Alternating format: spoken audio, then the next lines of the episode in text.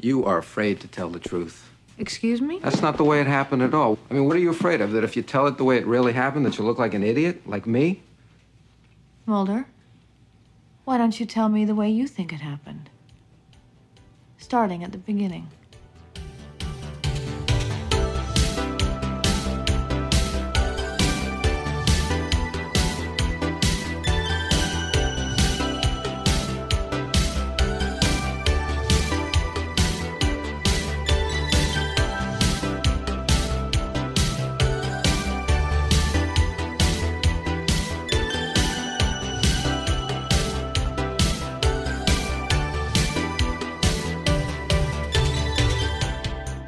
To Gimmicks, a podcast about the high concept, experimental, structure breaking gimmick episodes of TV, from musicals to noirs to a vampire investigation told from two perspectives. I'm Derek B. Gayle, and who's with me today?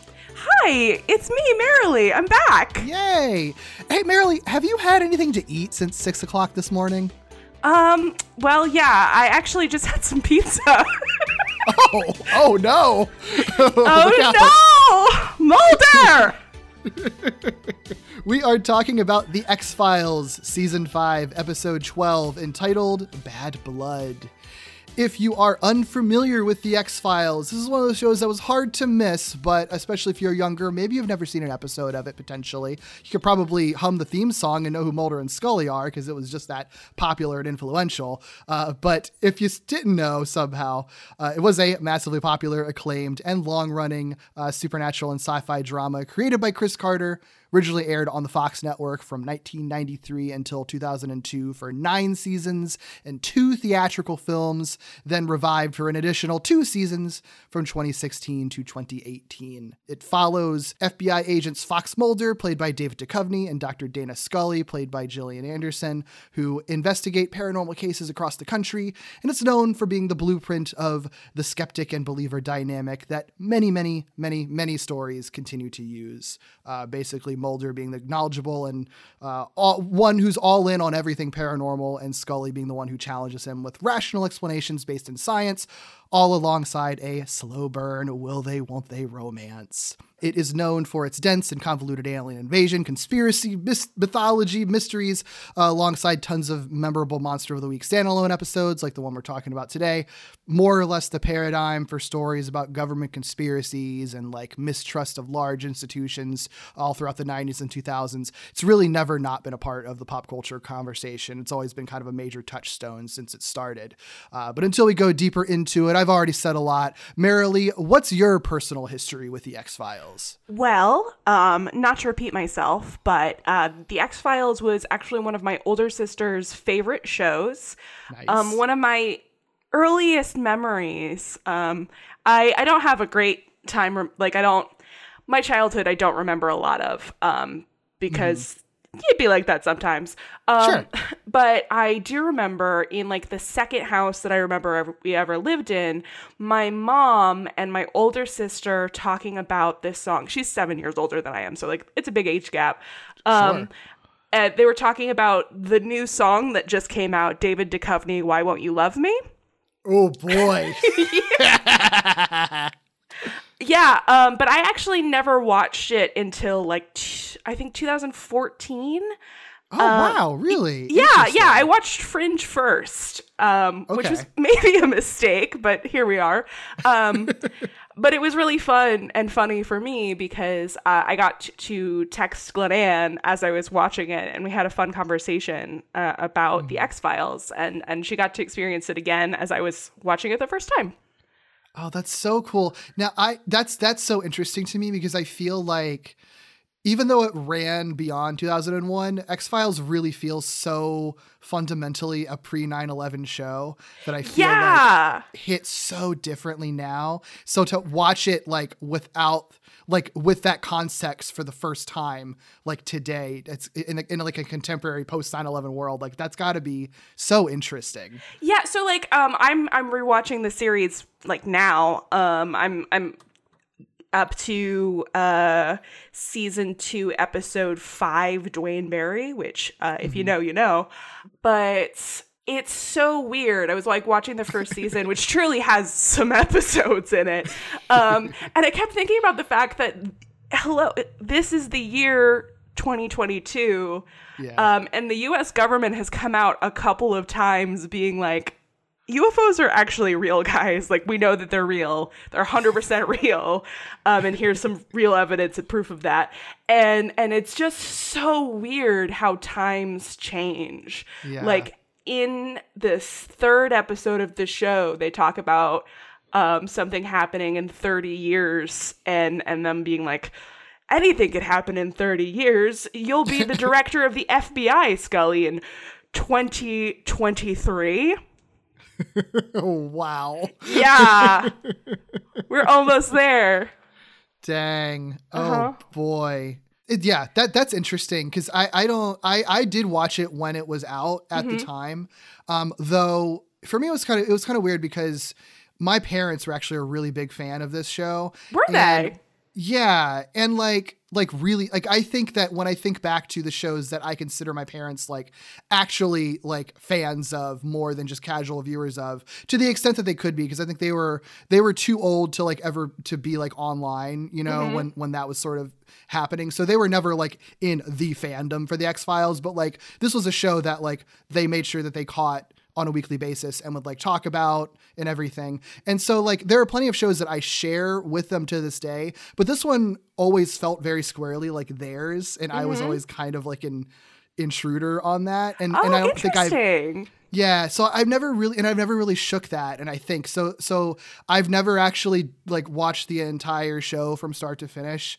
Um, I feel like I've seen a big chunk of it and there's a lot of it that is so imprinted in in my memory and like um and there's a lot of it that I love but then I'll scroll through an episode list and I'm like, maybe I haven't seen as much as I think that I've seen because I don't recognize 90% of this shit actually. Well, there were long seasons. That's yeah, that's that's also I think one reason why I have not done a watch through is because it's like it's a commitment if you want to watch all of the X Files, and I know that a lot of it often isn't very good, and so it's like, do I want to do it? But then I watch a couple episodes of it and I'm like, God damn, this show is really good. I kind of do want to watch 200 episodes of this show. Yeah. Uh, I mean, the thing about the X Files that I think is really interesting. Like I have been thinking about this a lot for the past uh, four or five days. Um, mm-hmm. Is the mm-hmm. fact that I don't think that like as important and as influential as the X Files is, and it is both of those things undeniably, and like. Mm-hmm the media landscape, the way that we consume and make television would be so radically different without Mulder and Scully in it. Like the yeah. term shipping comes from the X Files, even. It's that important. I didn't actually realize that. Oh yeah, no, like um there were people who wanted Mulder and Scully to be in a relationship. That's there were the shippers who wanted the Makes relationship sense. and people who didn't.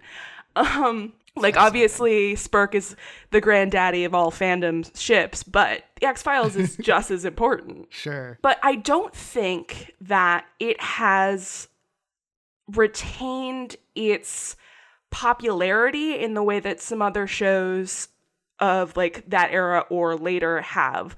Like Buffy the mm-hmm. Vampire mm-hmm. Slayer, for example. Um, mm. When we talked about it, we both name dropped several other really interesting critical critique podcasts and and like video essay series that think about Buffy the Vampire Slayer today, right? I yeah. don't think the X-Files has that. Yeah, I yeah, at least like it has it to varying degrees, but it's different. I think, like, because mm-hmm. I think with, I, I think like with Buffy, it's funny that like I have I had you on for an episode with vampires, and I'm having you on for another episode of another show with vampires. Didn't even think about that until just now. Yeah, oh, I didn't either. That's really funny. Oh no, am I am I am I seeing stereotype as the vampire person? We're gonna have to keep this up somehow. okay, well, but uh, yeah, I think like because the writing about X Files, I think so. Like with Buffy, a lot of things we talked about with that Mm-hmm. was that there's so much like loaded metaphor in that show intentionally, right? Like mm-hmm. that it was set out with the intention of everything sort of meaning something else and being an allegory for something else, and just the way those metaphors play out and what they apply to just changes over the years. Mm-hmm. X Files is a lot less of a metaphorical show. It's not really that. No, at all. It's, at all. it's much more literal. It's still sort of in conversation with sort of like whatever the zeitgeist is, or sort of general feelings of uneasiness about what's happening politically or socially or whatever whatever in the mm-hmm. world, but like it's all very literal, literal about that. So I think a lot of the writing that does exist is a lot more about like how it represents the time period in which it was made. Mm-hmm. And that's the kind of thing that like doesn't really age the same way, obviously, because it's sort of like inevitably you're watching it and it's going to be dated because it represents a very 90s point of view that just absolutely doesn't apply to the world anymore. So it, you're almost like you have to watch the X Files like like it's a period piece in a lot of ways. Oh no, it 100% is. It's especially again um rewatching the se- the series right now like i get in season 2 everyone's outfits are so excellently 90s even like it's scully with her little glasses. And mm-hmm. like um because the way that media works like even though it's in the early 90s they look all very 80s even it's sure. fantastic. I love it yeah, yeah, it's it's so fun. Did you, and and and like um the other thing that I think is interesting about the X Files that maybe th- makes conversations about it different than a lot of other shows is that it was on for such a long time and I originally and I think lost a lot of cred the longer it ran because the longer it ran the more the less it felt like it was a very it was as strong of a show as I think people yeah. realized that it was early on and then it's just kept coming back in different mm-hmm. ways kind of to diminishing returns in my opinion uh, you're not wrong and like i say this with all of the love in my heart but um i i I no, I, I can't find a way to say this nicely, so I'm just going to say it um, uh-huh. not nicely. Sorry, Thumper.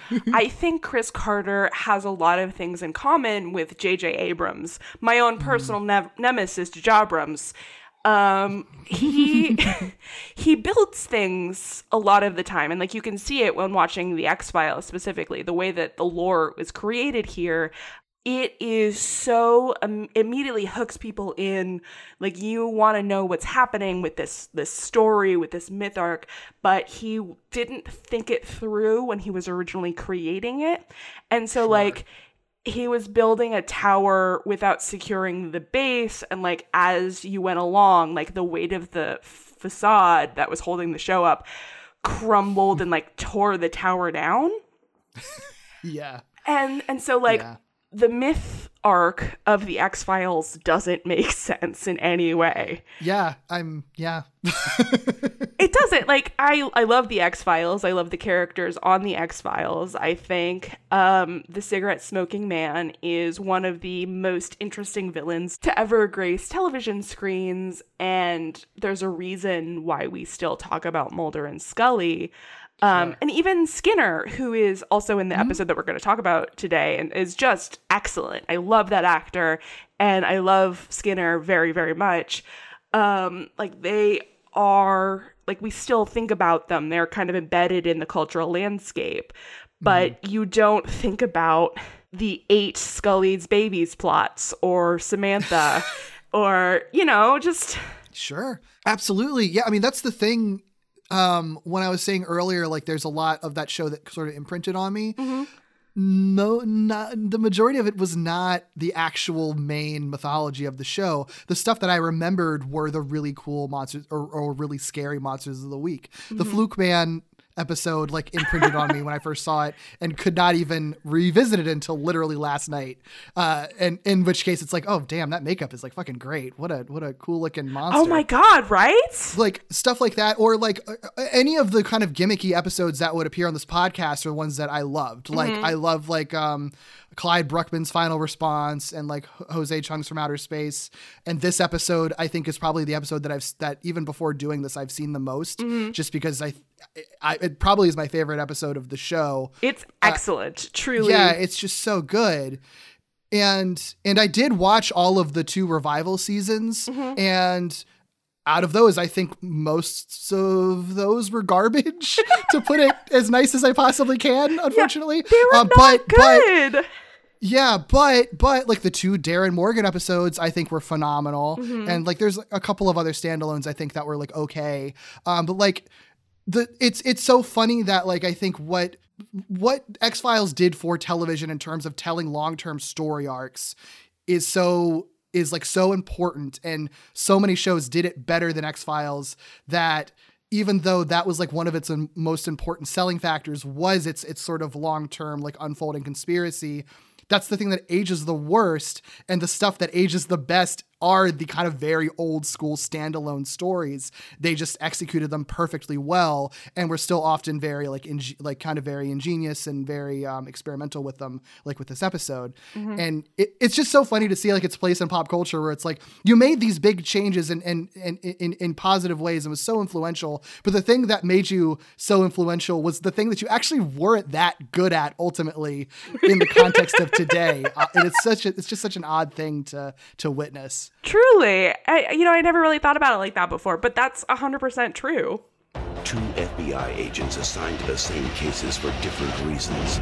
No explainable cause of death. Do you have a theory? You believe in the existence of extraterrestrials. One a skeptic, one a believer. Both trying to answer questions that were never meant to be uncovered. I think those kids have been abducted. By who? By what? Seal this up. Nobody sees or touches this. Distinguishing features indicate subject is not human. You've got to trust me. I gotta know what they're protecting. Hold it right there. Between reality and fantasy. You've got to protect me. Terror and reason. Mulder, what are they? Trust and betrayal. The X-rays and pictures. Lie the chilling secrets. Mulder, is that you? Mulder? Of the X-Files. Agent Mulder. What are his thoughts? Agent Mulder believes we are not alone. The X Files, a new dramatic series premiering Friday, September 10th on Fox. The only like mythology centric thing that I really always liked that really stuck with me was the first movie. I watched the hell oh, out of that movie. Oh, yeah. Listen, Yeah. so when I was watching, when I was going through the X Files the first time, um, I was texting my sister as I was watching that. And like the moment where um, spoilers for a movie that came out many years ago. Um, but the, the moment where Mulder and Scully were about to kiss and then they were cocked blocked by that bee, I like nearly threw my laptop. I was screaming. I was so, I was furious. It's horrible, but like also like it's so good because you know that the tension is good when it get when it makes you that angry that they didn't kiss. It's like the chemistry is real. No, for sure. Um, did you know um, that the network wanted Mulder and Scully to bang in the first episode? They were like, "Yeah, no. Why is this not sexy enough?" And Chris Carter had to be like, "No, The tension. the The tension. tension. It's about the Yeah. tension." Right, right. I mean, that's yeah. If that probably would happen today because they just get it out of the way and bang in the first episode and just have a casual sexual relationship and they play with the weird dynamics of that now. But like back in the day, man, it's all about the will they, won't they, and stretching it out Well- for as many, many years as you possibly could. You say that, but it was the X Files who did that. that was the yeah. X Files. That their impact. Like, um, I could talk a lot about the shipping culture um, and the way that procedurals um, have their male and female leads so romance coded, and it's just so annoying. Like, why can't people just be friends? Like, and I say that um, because you can't ever just have male and female leads be friends unless it's Brooklyn Nine Nine and you have like a large cast and a like designated male and female lead. But the X Files did that. Like they did that, and as annoying as I find it now, like the way they handled that sh- is legendary for a reason. For for sure, yeah. It's just it's just such an interesting show to talk about from like so many. It's just just the, the things that it did mm-hmm. that it did both good and bad are just all so fascinating. Like I feel like no matter what, it was it was like unequivocally a net positive on pop culture and in, and in television. Mm-hmm. But it, but I think because of that, it, it's almost sort of the Rosetta Stone for so many things that TV would do going forward.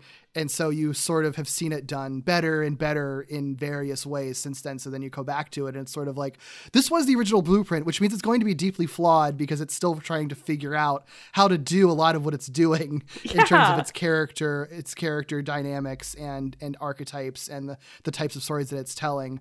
Um, and, and there's a, there's a certain charm to that, I think, sort of seeing them try to figure it out as they go along and make like terrible mistakes, but then still, you know, maybe kind of pull themselves up from it a little bit in certain ways. And it's like, well, you know what? This led to great stuff down the line, even when it was at its worst. So it's fine.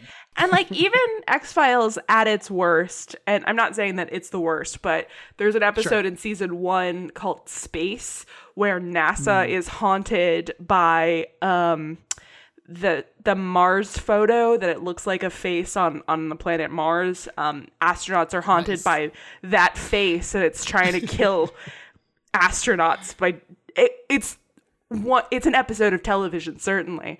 Um, but I was still interested the whole time um, by sure. Mulder and Scully and like what they were doing and like the way that I'm gonna be real with you. I I kept thinking, how are they gonna resolve this? It's a f- they're haunted by a photo.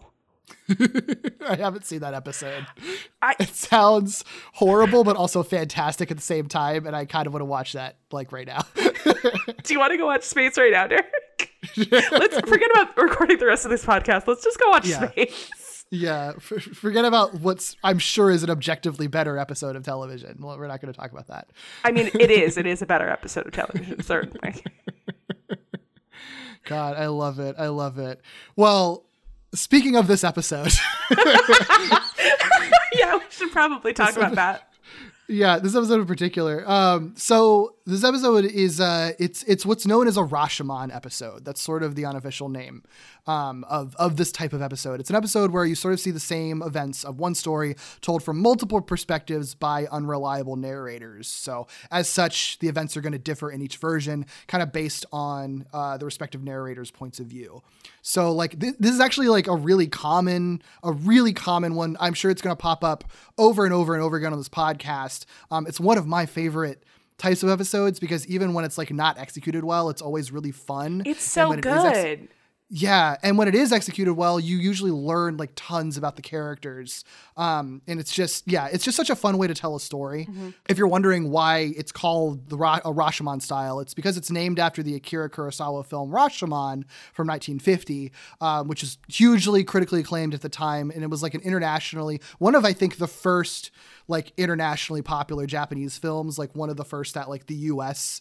like actually brought over, and a lot of people over uh, over here saw. Mm-hmm. Um, and I mean, it deserves it because it's a very good movie. It's in, in the Criterion Collection. You can go watch it right now. That's how important yeah. it is. It's. Have you seen it? I am gonna be that filthy hypocrite and say, yeah, it's totally important. No, I haven't seen it. No. Yeah, it's it is worth watching. I I mean, I I watched it in college, so it's still been a long time since I last watched it. Mm-hmm. But I, I, it, it is like influential for a reason, and it basically invented this concept because it is about just like four different contradictory accounts of like the same crime, um, and the whole film's theme is like the subjectivity of truth and the uncertainty of factual accuracy. Like, and it's it's a really interesting exploration of that. Um, and it's all you know just based on different character perspectives, right? And like it, it was so effective of doing this. Like I said, I'm pretty sure that it was the first time like any story had ever done that. I, I really do think that that that movie kind of invented this type of storytelling. Mm-hmm. Um, so like even in real life, there are academics who like have coined in in in papers like the Rashomon effect or the Rashomon principle. That's very much about like the subjectivity of perception on recollection. Like that well known. It's it's well known that observers of an event um, are usually able to produce like often substantially different, but still like kind of potentially plausible accounts of the same event, just because the way that we remember things is still going to be like grounded in like who we are and how we view the world.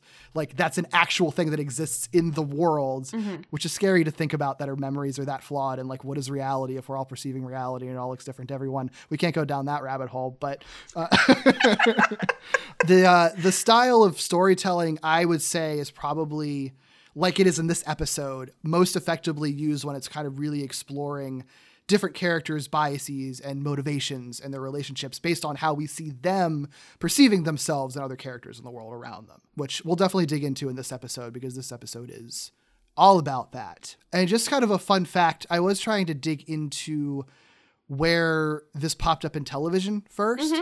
And I think, from what I can tell, the first time an episode of TV did a Rashomon episode was actually an episode of the Donna Reed show. Oh. In 19 in 1959. Oh. Um, that is yeah. not that long after the concept was introduced. Good for Donna right. Reed. Right. Yeah. It's an episode called Have Fun, and it's just about like it's a bad first date, and both dates kind of uh, you know, recount their version of events. Mm-hmm. Um, it's become very common after that, but I couldn't find anything from before that. Um, and I, so I kind of like want to watch this, that episode just to see how it was done. Yeah, me uh, too, uh, actually. Yeah, yeah, it's so interesting. Now, this particular episode, Bad Blood, um, I think what's interesting is that this isn't like technically the first Rashomon episode. It's just the first one that I think is like the exact type of Rashomon type story. They did a variation on it in season three with Jose Chung's From Outer Space. Which is, if you that, haven't seen it, a truly excellent episode of television. It's phenomenal. It's hilarious. It's weird. Their sort of Rashomon take. There's a lot going on in that episode, to be honest, compared to this so one. so much. And like so much. And their take is more like it's less about sort of grounded in character perspectives. It's more just like everyone who recounts these events, they get like more different or weirder with each passing narrator. Um, it's it's less about the characters and more about just like the facts changing and and things just getting more twisted. This episode is very squarely like simple plot, just you're just seeing how the characters sort of see the world and see their relationships based on their two versions of the story. And it's like Mulder and Scully instead of a bunch of rando characters in that other episode. So like I this one is, is probably a purer version of like what a Rashomon story is. See, that's um, interesting it, because I would have said that Jose Chung's was a more pure example of the Rashomon, and this was a little bit more of a variation. Hmm. That's interesting. I I just I mean I maybe like I don't know I could I could be I could be no I think I think you're 100 percent right. Um, I think it's just mm. like the Rashomon style, they're two different subjective areas of truth. Yeah, right, exactly. Because I think like with this episode, there's only a few points when it like there are hugely contradictory things. Mm-hmm. Most of the time, it's just like slightly skewed versions of the same same event. Yeah, you know, and, and Jose Chung like things get fucking bananas in that episode based on each story. So there's a scene in Jose Chung. I'm let's not get too deep into it in case uh, you ever want to use that um, because you should. It's it's truly mm. an excellent. But yeah. the bit that I always remember in Jose Chung's like two things. There's a scene where like someone's describing Mulder like interviewing them in a diner and he asks one non sequitur question, eats an entire slice of pie, orders another slice of pie, and then right. asks another question and he eats the whole pie that way. it's amazing. I love Jose so Chung's. It's a great episode. It's so fun. Next, Mulder and Scully confront a vampire. The X Files on Fox. Do you believe in creatures of the night? Well, it's obviously not a vampire. Well, why not? Because they don't exist. You have the right to remain silent. I know my methods may seem a little odd to you. Huh? The X Files. Huh? Oh. An all new episode Sunday on Fox.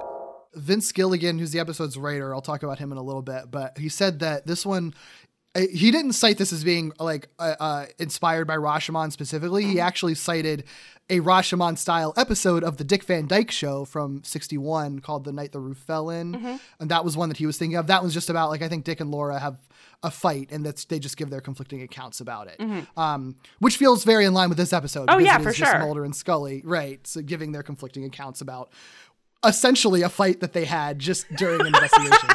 So I think, and and you know, it was sort of like, well, we're gonna have the same, you know, two versions of the same story, so it makes sense to keep the plot simple. So they're sort of like, why don't we do a vampire story? Everyone can follow a vampire story. That's super easy. We get it. Um, so that's how a vampire story comes out of it. Had they? Has there been a v- vampire episode of the of, of X Files before this episode came out? Um, I feel like I don't know about uh, again, it's been many years. I've only seen um, X Files once, um, and I'm going to be real with mm-hmm. you. I didn't finish the show that time through either. Um, yeah. Uh, listen, I've fin- I've not finished more shows than I have finished. Uh, well, X Files of its like multiple potential endings that it's had, none of them are very good. So no, you're fine. they're really not. like I, I I only have one life to live. Um, yeah, and I yeah, will use that time how I see fit. Uh, and if it's watching the Great British Baking Show again, so be it. Um, that's not the point. Sure. The point is that um, I think that this is the first for real vampire. I think that there's like um, in Scully's run through of the episode, she talks about a possible satanic cult kind of angle. And I know that they mm. have at least one cult episode before this.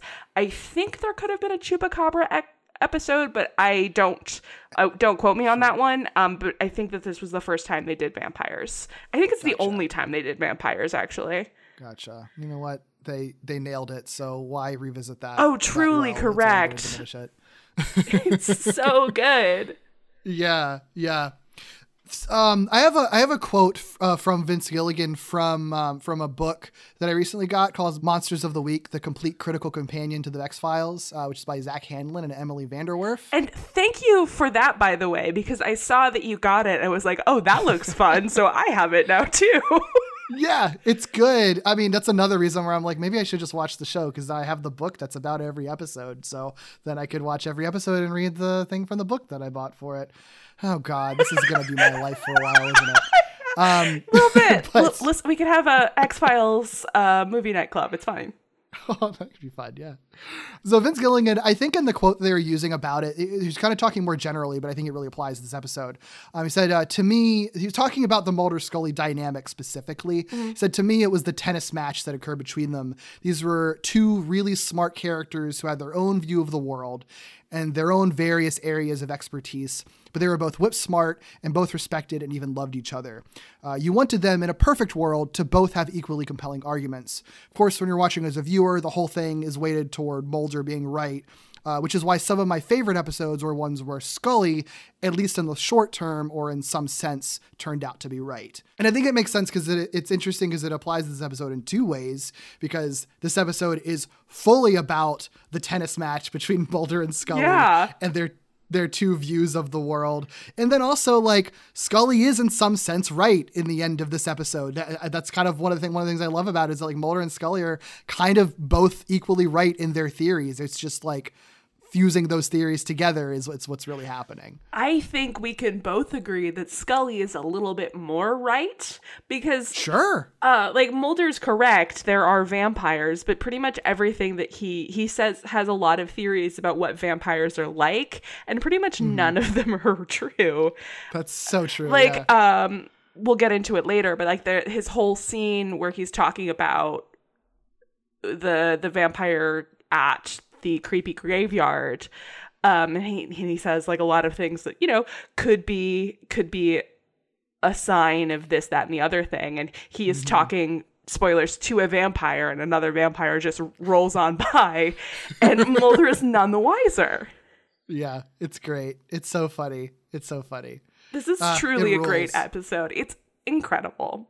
Yeah, it's phenomenal. And it's, I mean, uh, it was critically acclaimed at the time. It still is. I think you're going to find a lot any retrospectives and episode lists are going to list this one as either like one of the the best or the best humor episode. A lot of them places list this just as one of the best episodes in general. I wouldn't disagree with it. Mm-hmm. Gillian Anderson said in a Reddit AMA that this was her favorite episode, mm-hmm. uh, which like she kills it. So sure, I'm sure it was fun to do. Oh my god, I bet. And this is just a funny like anecdote. She said in that same AMA, I think that like she wanted her younger kids to see her her in the X Files, mm-hmm. um, just like see their mom, like what their mom does for a living. And so she chose this episode thinking they'd like it because it's a funny episode, but she said it still gave them nightmares anyway.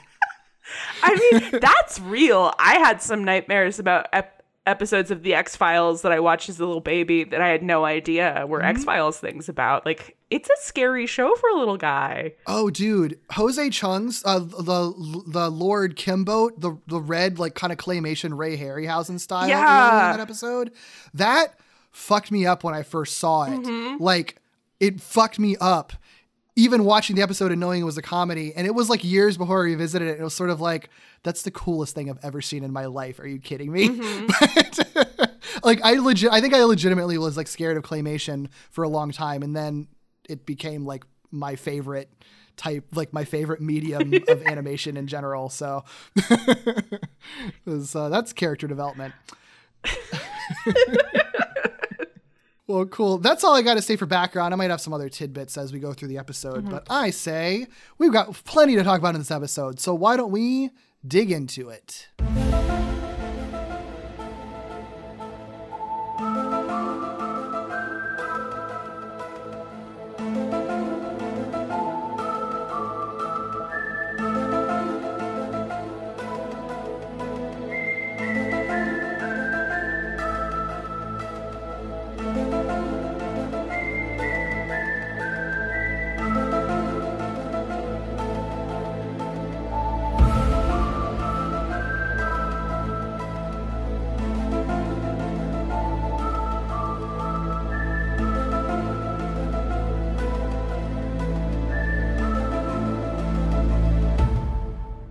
If you want to watch this episode along with us, it is available for streaming on Hulu and on DVD. I think what's and I think on Blu-ray too, because Hulu has a HD remaster, uh, and it, the show looks really good. It seems like it's one of like the actual good HD remasters of '90s shows, which is nice. Yeah, it looks incredible. I love it. So, the synopsis per IMDb for Bad Blood is Scully and Mulder each recount their version of events that led Mulder to drive a stake through the heart of a Texas teenager he claims was a vampire. It's a good synopsis, actually. Yeah, it's really good. Actually, very proud of them. yeah.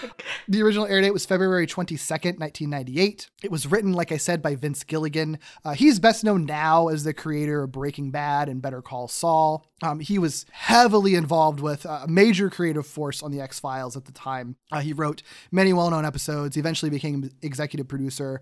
Um, I think, like X Files and Breaking Bad, his two the two big things that Vince Gilligan um, is and probably should be associated with. Yeah, well, I think it's uh, interesting, especially because he he does become such a a big driving force for the show. But he was a fan first. He didn't mm.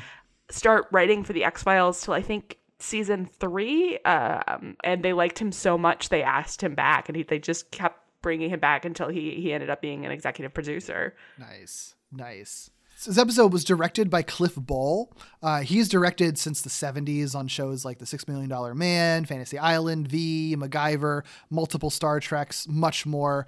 Um, he's got he's got a long a long list of credits. His last credit was actually an episode of Supernatural in 2007 before he died in 2014. What episode? Do you know? Uh, I think it was Red Sky at Dawn, if I'm remembering correctly. The one with the ghost ship that I remember I don't I remember that one not being very good, but it's also been a long time since I saw it, so I don't know. Truly, I do not re- remember this episode at all. So it could have been after I stopped watching, or it was it, it was like season three, I think. Oh, then I definitely have of. seen it. I just don't. It does not yeah. live in my mind palace at all. Yeah, I mean, there's a lot of episodes of Supernatural, so you know. there sure are. One would argue too many. Uh, anyway, I believe we both have definitely made that argument before. I think we have. So this this fantastic episode opens uh, the the cold open uh, the teaser is rad I think because it's like your sort of typical somebody being chased by something it's a teenage boy running through the woods at night screaming for help um, there's a pursuer who like tackles him stabs him in the heart with a wooden stake, like jams it in, same way you'd kill a vampire. And we see that the person who did it was Mulder. Scully arrives on the scene and it's like, oh shit, Mulder killed a vampire. What? Uh, but then he opens the boy's mouth. There's vampire fangs, and it's like, oh wow, kid really was a vampire. And Mo- Scully sees it. She can't deny that it's a vampire, right? Uh, she taps on the teeth, and the teeth come off. Turns out that they were fake fangs. And uh, Mulder just stares at it unbelievably and says, "Oh shit." and then it cuts off uh, for the credits. It's which so is just good. So good. Like and it's like right off the and what's funny, you don't know exactly what kind of episode it's gonna be, but you can tell that it's going to be like one of their funny ones. Yeah. Right off the bat. Like the the cutting off the swear into the credits is one of the best gags. I laugh every time any show ever mm-hmm. does that. Um mm-hmm and it just like the subversion of it like you think it's a normal x-files episode and then actually mulder was the thing in the dark so good yeah. It's so good. Yeah yeah. And and and the, uh, the way the, I mean, the episode continually flips it back and forth because uh, it's sort of like the, the story being like oh shit Mulder's just straight up killed a kid. Mm-hmm. What are we gonna do with this right now? Um, and then we just see that subverted like over and over again throughout it. It's so fun. The kid, by the way, we learn his name is Ronnie Strickland. He's played by Patrick Renna, uh, who is like really, I think, really recognizable. He's got a very like kind of distinct looking face. Mm-hmm. Um, but he was most famous as uh, the character Ham in The Sandlot. Sandlot. Um, yeah, yeah. I think that's probably his biggest role. I feel like he's just had a lot of guest spots since then. I um, I, I, think that you're probably right. I just know that I saw The Sandlot so many times as a child. Uh-huh. Me too. I could not see his face without going immediately, Sandlot, Sandlot. Um, I mean, he also looks exactly the same. He really does. he really does. Like, yeah. uh, he got his face early and just kept it. Yep. So, in the X Files office, uh, Mulder and Scully, they're obviously, you know, frustrated by this whole situation. Um, Uh, we kind of learn that like the family of the boy Ronnie Strickland plans to sue the FBI for hundreds of millions of dollars. Skinner wants a report in one hour. What are you going to tell him? What do you mean? What am I going to tell him? I'm going to tell him exactly what I saw. What are you going to tell him? I'll tell him exactly what I saw. Now, how is that different? Look, Scully, I'm the one who may wind up going to prison here. I got to know if you're to back me up or what. First of all, if the family of Ronnie Strickland does indeed decide to sue the FBI for, I think the figure is $446 million, then you and I both will most certainly be co defendants. And second of all, I don't even have a second of all, Mulder. $446 million. I'm in this as deep as you are, and I'm not even the one that overreacted. I didn't do the with the thing. I did not overreact. Ronnie Strickland was a vampire. Both Mulder and Scully are going to be held accountable because they're partners, even though Mulder's the one who did the thing with the thing. God, Mul- like Scully's delivery of like not only that line, but the one where where she talks about the first of all. Um, she would be the defendant, like the, the co-defendant. It would be for like so much money, yada yada yada. And then secondly, mm-hmm. There isn't no second of all Mulder. It's forty whatever million dollars. It's yeah. Gillian Anderson is a oh, comedic gosh, talent who is underutilized by pretty much mm-hmm. every show that she's ever been on because she is mm-hmm. such a good dramatic actress. Nobody is like, "Oh, hey, Gillian, let's l- use those comedy chops." And it's such a shame. Yeah. She's so funny. Yeah, I mean, true. I mean, really, her both her and David Duchovny are like o- are always so. It's it's weird that like not they that she especially doesn't get recognized for the comedy mm-hmm. because there's so many comedy episodes of the show, and they would not work if if the two of them weren't very good comedic actors. Mm-hmm. Like it fundamentally wouldn't, and it always does. Like I mean, they're like a cut above from this show. That's why this show could have a theatrical movies because they can both hold films too. Like they're they're great actors all around. But they're like, incredible, and and like the X Files perfectly utilizes their talents, and I don't know that either of them have found a vehicle that fits their their truly immense talent since. You know what I mean? Mm-hmm. And no disrespect, like I love both of their continued work. Like Gillian especially has had some truly incredible shows. Like, but give Gillian Anderson more work. I think is where uh, I'm landing on on this particular point. Yeah, I mean, sure. I'm never against seeing her in I don't know, literally anything. I know, like, right? sure. yeah, so like Scully thinks that Mulder overreacted. Uh, Mulder and Mulder's like, I mean, like obviously, uh, and Mulder kind of thinks that their views might be conflicting. He's, you know, it's like, like what? What are you going to tell Skinner? Oh, I'll tell him exactly what I saw. Okay, how is that different? uh, obviously, it's going to be different, right? Yeah. So you know that's that's how we get the premise of this episode. They decide to relay their individual perspectives on the events to each other. Mm-hmm. This whole first section, Scully's version of events. Um, so the story begins in the X Files office Yesterday morning, when I arrived at work, you were uh, characteristically exuberant. Hope you brought your cowboy boots. You want us to go to Dallas? Yeehaw! Actually, a town called Chaney, about 50 miles south of there, population 361. By all accounts, very rustic and charming, but as of late, ground zero, the locus for a series of mysterious nocturnal exsanguinations. Exsanguinations? Of whom? How does that grab you? It's a dead cow. Exactly. Or more specifically, a dead 900 pound Holstein. Its body completely drained of blood, as was this one, this one, this one, this one, and so on. Six, all in all, approximately one a week over the past six weeks. Is there any sign of. Two small puncture wounds on the neck? That's not what I was going to ask. Too bad. We got them. Check it out.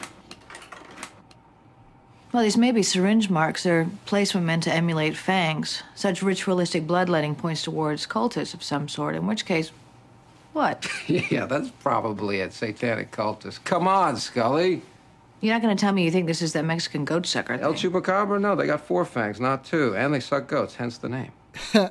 so in this version, her portrayal of Mulder is just it's so funny and like the thing is that like i love this episode and one of the reasons why i don't think it's necessarily as like pure of a rashomon example is because i think that um like she's just telling this story to Mulder and I think she's poking mm. fun at him a little bit and then oh that's a good point. yeah and so then when we do the flip side to his point of view like he is obviously getting revenge a little bit um hmm. on her for her gentle ribbing. I don't think like if we saw just what they were saying to Skinner, I think that yeah. maybe he would be a little bit less hyperactive, but god hmm. bless, mm. it's so funny to hear Mulder talking at like um, you know, when you speed up a podcast because you got stuff to do, um, you have yeah. a huge backlog, but you still want to hear the podcast, so you go like 0.5 speed.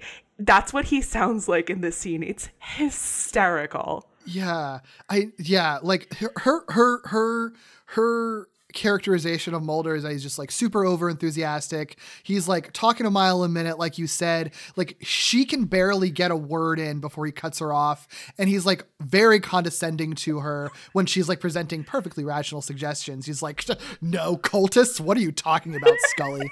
um, which I think it's funny because when the per- perspective flips, there's still condescension just going the other way. Um, but I, I, I really like that that you kind of brought up that they are the importance of them telling it to each other because I never really thought of it that way. But you are very right. I think that it they it's really smartly done because it provides context to how heightened their characterizations are. Be, because that it only works if if there isn't an objective party because anyone outside of the two of them listening to them tell the story is going to be like well obviously you're over exaggerating his characteristics but it makes sense when it's to each other and they're kind of making fun of each other. That's really smart. I like that. Yeah. Like I think that this episode is a treasure for a lot of reasons. Um, the fact that in Scully's retelling, um, Mulder forgets her name. Her name? Oh man. and then it's incredible. It's so funny. And then like uh, as he's walking past, he's like, "Come on your little legs, Scully," and she has to walk past hunky sheriff who we're gonna get to in a second, yeah. and just like with her yeah. head hanging down low of like, uh, I have been embarrassed by a hot yeah. guy. I can't believe this. It's so funny. Yeah. It's so funny. I think the condescension is like so important to this episode because it's like you both kind of view each other as like looking down on the other one. Like you both think that like and neither of you recognize how much how much like you, how much the other actually respects you and like loves you. Like I don't think you realize no, that. It's, okay, it's so like I I think that like you might be onto something, but also at the same time, I don't think Mulder and Scully's relationship would work at all in any way if they both mm. didn't know that the other one respected them sure. hugely. Like the That's true. Like even from the very first episode, like the pilot um, which I, I, I have a lot of appreciation for the pilot. Even in like the pilot in the first couple episodes, you see how much Scully like respects Mulder and like his theories, even though like she doesn't necessarily agree with them. And Mulder mm-hmm. always like will hear her out and like considers her an expert in her field. Um, mm-hmm. But it is very funny to see them yeah. sniping at each other like this. so funny. Yeah. So like the the the scene, it's the, the setup for it is that like there's a bunch of dead cows in a town in Chaney, Texas. That Sculder uh Sculder. is that the ship name? What is the ship name for Mulder and Scully? Actually, um, uh, it's it's not Sculder, is it? Because that sounds wild. I am going to be real with you. I have never uh, read a single piece of X Files fan fiction, so I could not oh, tell you. Um, could be Sculder. It could be. Um, or Mully. I think it's just um, again because this is so early in early days. It could have it could just be the ship, or I don't sure. know. Uh, I want to believe I. Aw, oh, that's It'd nice. be good. Um, yeah. so there is a a very funny, just like speaking of like how unimpressed Scully is in, in, in like both versions of the story. Um, there's a mm-hmm. very funny fan comic. Like they, um, the, the the writer author stopped after like season six because she says in like the author's notes that like she's got a very busy life and and like she mm-hmm. just had like a couple of kids and like she was doing this for free and so she stopped. But she did do Bad Blood. It's called um, Monster of the Week: The Complete uh, cartoon X Files. Mm-hmm. Um, and she does one for Bad Blood, and um, in this one, like a as sometimes instead of just talking about the episode, she talks about her experience watching the episode with her partner for this comic playthrough. Mm-hmm.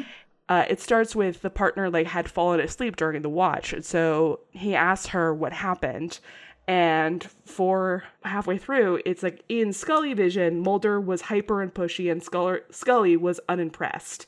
In Mulder vision, Mulder was dedicated and sincere, and Scully was really unimpressed. And like the way it's so funny. That's hilarious. That's so funny. Yeah. Yeah. Yeah. Wow. I love yeah, it. Yeah. I'm going to send you a link right now. It's so funny. Yeah, that's perfect. That's perfect. So like Mulder is like very, very, very intent on this being classic vampirism, is shutting down all of her counter arguments. So instead, this would be classic vampirism of a bunch of cows. And one dead human last night, a vacationer from New Jersey. Come on, we gotta go. Why the hell didn't you tell me that from the beginning? Oh, and also, you know, there's a man killed the same way, by the way. FYI. Anyway, let's go. Uh, I love, I love, I love that joke. Yeah, it's so um, funny. It just like at the very end, it was like, oh yeah, and also a, a Jersey tourist star. Let's go. yeah. Right, right. It's great. So they head to Chaney, and that's when we meet uh, who you referenced, Sheriff Lucas Hartwell, who's played by Luke Wilson, uh, which is such a fun guest star. it really is. Um, yeah. He's this dreamy Texas sheriff, and he's he's great in uh, Scully Vision, but Mulder version of him is Oh my god. Honestly, one of the funniest bits in the episode. I feel so bad for Luke Wilson for having to like talk say so many lines with those like horrible prosthetic teeth. like, man, good good for you. I hope you got a bonus for that, dude. But uh, he doesn't have the prosthetic teeth in this version nope. because he's at his hottest in Scully's uh, POV, um, and like way more like kind of very very flirty with her and very like appreciative. Mm-hmm. Xeroderma pigmentosum. You really know your stuff, Dana. Dana? He never even knew your first name. You gonna interrupt me or what? No. Go ahead. Dana. It's so extremely good. Yeah, but uh, they investigate the body. It does have vampiric pu- puncture wounds, like they were thinking uh, that it would. Scully kind of postulates, you know, it's probably a a, vam- a killer who's mimicking a vampire, someone who just uh, maybe they just like want to be a vampire. Maybe they even like get erotic pleasure from sucking blood. Like plenty of rational explanations. Your satanic cultists have some sharp little teeth. What's satanic cultist? Go ahead, tell him your uh, theory. Well, my theory has evolved. Basically, I think that we're looking for someone who has seen one too many Bela Lugosi movies. He believes he is a vampire, therefore he... They act like one, yeah, yeah. Sheriff, you say this man is exactly as you found him. Yes, sir, to the letter. Have you noticed that this man's shoes are untied? Yeah, they sure are. Mulder, what's your point? This means something. Sheriff, do you have an old cemetery in town off the beaten path? The creepier, the better. But meanwhile, Mulder is just like being a huge hyperactive dork and like completely, you know, cutting off any of her thoughts. And he's just like, whoa, the shoes are untied. Oh, weird. And Scully's like, why? And he's like, uh, take me to the creepiest, most offbeat cemetery you can right now. Mulder, what are you talking about? What's happening right now? It's so funny. Um, like, in this scene, there's a bit where the sheriff and Scully are kind of like standing closer and closer together as Scully goes on for like five minutes about all of the different things that it could be. Um, and like Mulder is standing in between them in one shot and he like rolls his eyes and walks off. It's like chef's kiss hilarious. God, I know there's so much of this episode is fully just the acting and the body language. Mm-hmm. Like so much of it uh, it, it's like fundamentally like if you haven't watched it and are just listening to the podcast, like um, it, it uh, I mean, obviously it's not going to do it justice, but I think even more so here because so much is just communicated from just the way that they look at each other. Mulder and Scully look at each other in these in this episode depending on who's telling the story it's it's so good it's extremely good and like um on the wikipedia entry for this for this episode, they talk about the fact that when they were shooting, when they do the different versions, they shot them back to back using the exact same camera angles, even. Mm. Um, so, like, if you no- watch no other episode of the X Files, I implore you to watch this one. Yeah. That's good. not true. I would say watch Clyde Bruckman's Final Repose, but also watch this one. um, yeah, it's good. It's good Uh, so this is when we see this really nice uh, long montage of Scully doing the autopsy. it's just so funny because like she's just fucking done and she's tired, she's hungry, but like it's so great the way that she's just casually handling okay like all these bloody organs. so this scene, uh, I watched the episode several times in pre- preparation for this, uh-huh. as I want to do. Um, as I was watching it, like I think the third or fourth time I was watching it, it was like that heart is ginormous. Right?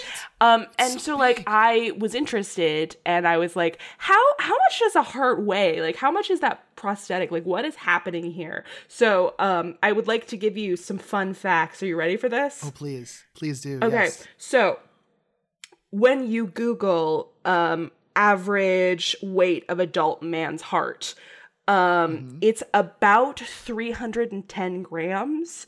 So the X Files uh-huh. is pretty much spot on. I think that the heart is a little bit heavier, um, but that seems totally reasonable, like variables within the weight of like a health healthy heart especially this guy is like a tourist from new sure. jersey he's a 60 year old man i could see him having a slightly enlarged heart but like it's about 11 ounces 310 grams for the mass of a average adult man's heart. But the problem, the problem is that she then goes to weigh the lung, like a single lung, um, uh-huh. and it's uh-huh. about the same as the heart. And Derek, I am here to tell you that is extremely medically inaccurate. No, there's no way. No, so the, in a normal adult man, the lungs weigh approximately a thousand grams. So each lung should be about 500 grams. That man's lung, I'm going to say, I don't remember exactly, is about like 350. Where is the extra 200 grams, my guy? Wow. Wow, I don't think it's the vampire that killed him. yeah, he was missing um lots of the mass of his lungs, and his lung. like obviously the show didn't want me to pay attention to that, but um now sure. I know this, so you have to too. That's beautiful. I love it. It's so fun. it just it's, it's just... it stood out to me like how huge that prosthetic heart yeah. was.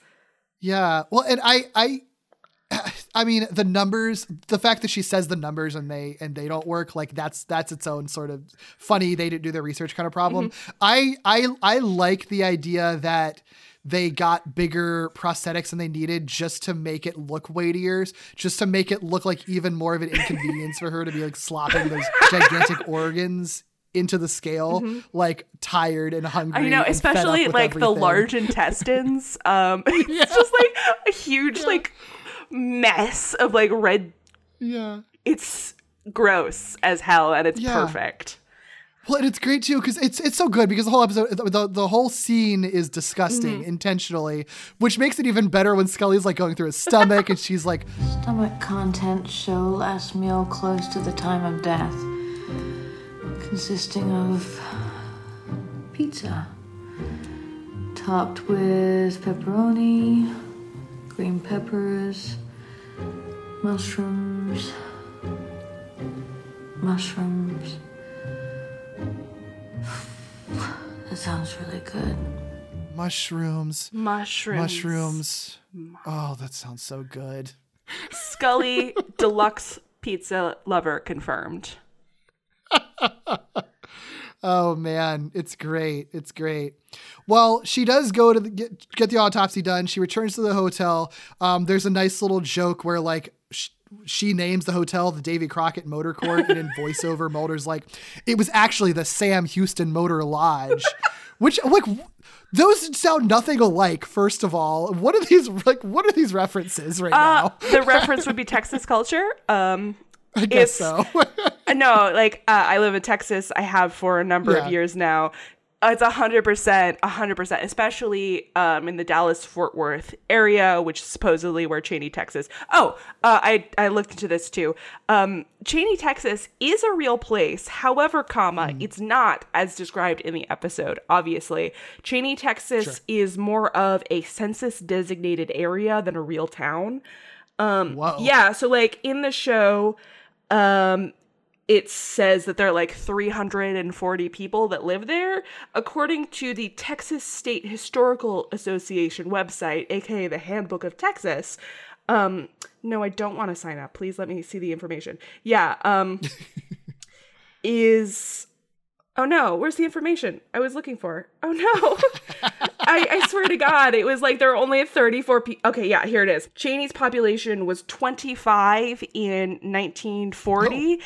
and 35 from 1980 through 2000. This was not has not wow. been updated since uh, December 1st, 1994. So I don't know how they would know until 2000, but that is what the uh, Cheney, Texas State Historical Association website would say. Also, oh, that's so interesting. In case you are wondering, there is an actor named Texas Cheney who has many more Google results than Chaney, Texas. Oh, wow. You know what? It does sound like a good place for uh, vampires in RVs to chill out, though. yeah, for if, sure. if there's space for them. So, yeah. Anyway, um, Davy Crockett is a well-known Texas hero because he fought at and died at the Alamo. Sam Houston uh, is one of the founders of Texas, and he's the guy whom Houston is named after. So those are the okay. two of those people. Okay, word. Good to know. Cool. Well, they did the research. Did they? Did they, Derek? they might not know how much a lung weighs, but they know important uh, or at least like well-known names from Texas culture. I, I think one person went to Texas one time sure. Oh boy. Oh boy. Yeah, sorry. That it um, means nothing. There's no reason for me to give you those facts to you, but you can have them. That's still that's still fun though. That's still good to know. I was actually I was curious if if Chaney existed. I just didn't bother to look it up. So thanks for doing that. My pleasure. Well, whatever the the the motel is called, Scully chills out there.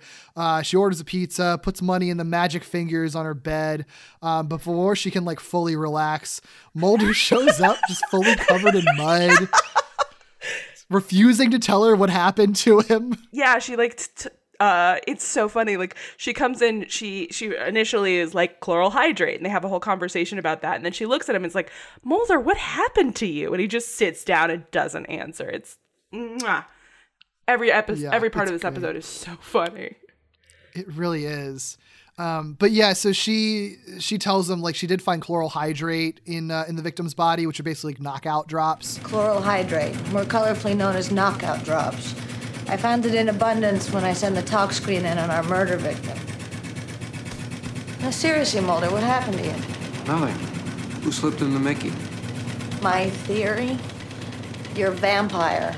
He found it necessary to dope poor Mr. Fun to the gills before he was able to extract his blood. Probably did it to the cows, too. What kind of vampire would do that? Exactly. We got another dead tourist. You got to do another autopsy. Tonight? Mulder then just sort of casually informs her, like, by the way, there's another dead tourist. You got to do an autopsy, like, right now. She's like, now, but I just put money in the magic fingers. And in what is possibly the funniest part of the whole episode, Mulder flops on the bed, still covered in like still wearing his his mud covered trench coat and starts laughing Ugh. maniacally as Scully it's... gets up and it looks so sad and be like Mulder this is my room don't get mud everywhere before she leaves. It's so sad. It's so and she passes the pizza guy on the way out. She didn't even get her pizza. She didn't even get her pizza. And she's like, the guy in there will pay. And she goes to do her autopsy. And it's I this episode is an exquisite feast for your funny yeah. bone and it's just you feel so bad for her, you know. So she because she's they do another autopsy montage, but she like she's even like even more obviously like frustrated, like she's like slamming the organs and the scales this and, time. like the the the large intestines, like they don't all make it onto the scale, so they like are dripping down the sides. And she just oh, has to oh look. My God. No, okay. There's a part in the first autopsy when she's first starting it, when she's like gives the name of the guy. It's like who's arguably having a worse time in Texas than me, though not by much.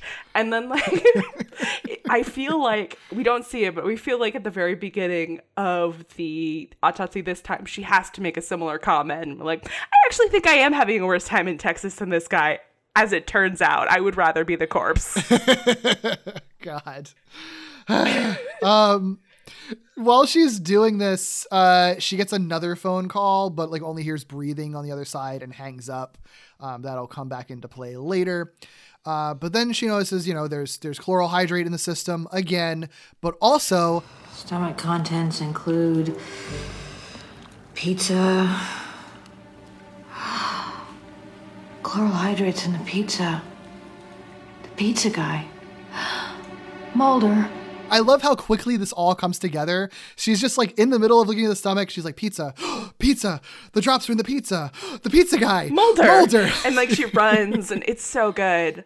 Uh, like she's truly yeah. is such a smart investigator, and like she immediately puts it all together. Right. And she's a fucking badass too. She like shows up the hotel room. She kicks down the door. She's attacked by Ronnie, who like hisses the, the pizza man Ronnie, who hisses at her with like his obviously fake fangs. But then he just like runs out of the room, tackles her. She tries to shoot him a few times. She doesn't hit him, but she is able to shoot out one of his tires. So that means he's fleeing on foot. Where she finds Mulder is drugged after eating the pizza beside the bed and he wakes up and just sings the theme song to Shaft for some reason. Mulder, are you okay?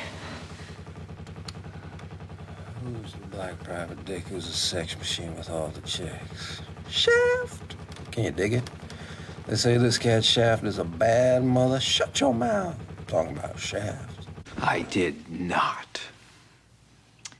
Long story short. Yeah, and then and like Mulder's like, I did not. And and Scully just gives a little shrug. It's so funny. It's great. It's great. But yeah, you know, they both pursue Ronnie, and that's how we see the teaser. Mulder actually manages to get to him first. Scully catches up right after Mulder has killed him, which brings us back to where we started, essentially. And Mulder's like, that's bullshit. That's not what happened. And and Scully mm-hmm. is like, okay, well, you tell me then, wise guy. Mm-hmm. And then we do it all again. Do it all over again. So Mulder's version of the story, um, during the whole like cow dead tourist exposition, like Mulder in his version, he's like a lot more like sensitive and polite. I hope you brought your cowboy boots. Why are we going to Dallas? It's actually it's a little town just south of there called Chaney, Texas. Uh, they've had some incidents down there recently, which I think you'll agree are pretty unusual. Like what? Well, I, I brought some slides uh, with which to better illustrate. Here we go.